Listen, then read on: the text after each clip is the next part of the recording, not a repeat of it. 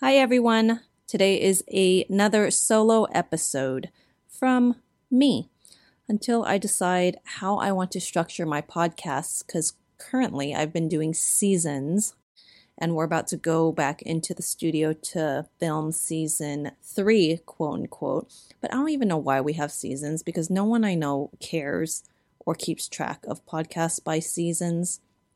I thought it'd be more organized on my end, but uh, yes, I'm still figuring that out. So in the meantime, you get to hear these quick bite episodes from me. And if you're here, if you could give me five stars and leave a review, I would really, really love it. It really helps me. Or share my episodes with friends. I love that too.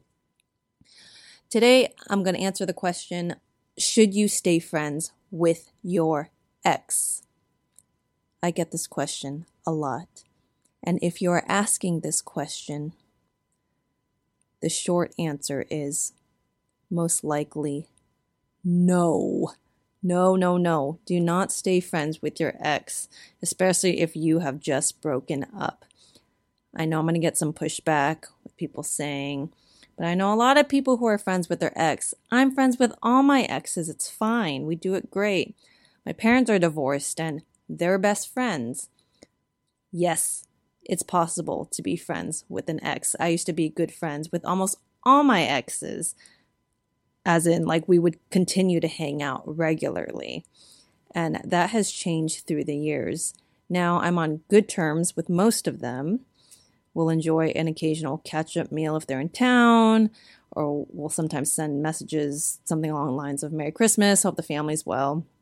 And it feels heartwarming and thoughtful to hear from a old friend. You know, the exes that I do keep in touch with, I usually compare the feeling to like seeing a childhood friend. But overall, we aren't in each other's immediate circles.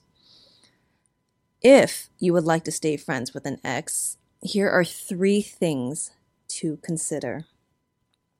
The first is healing. Did you just break up? Because if you did, whether you admit it or not, it takes time to heal.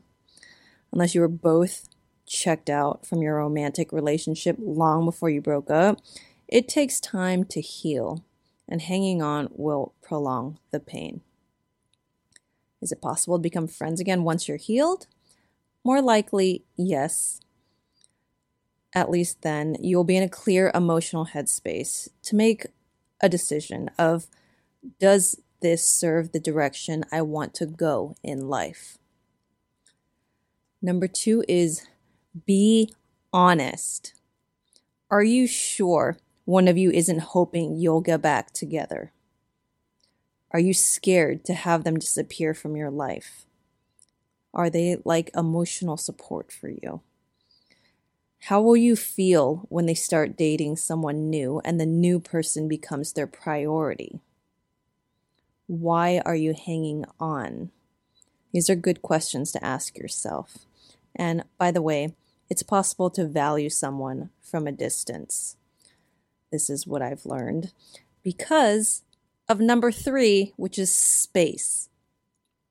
Do you and your ex talk and text each other every day? Are they the first person you call when you need something and vice versa?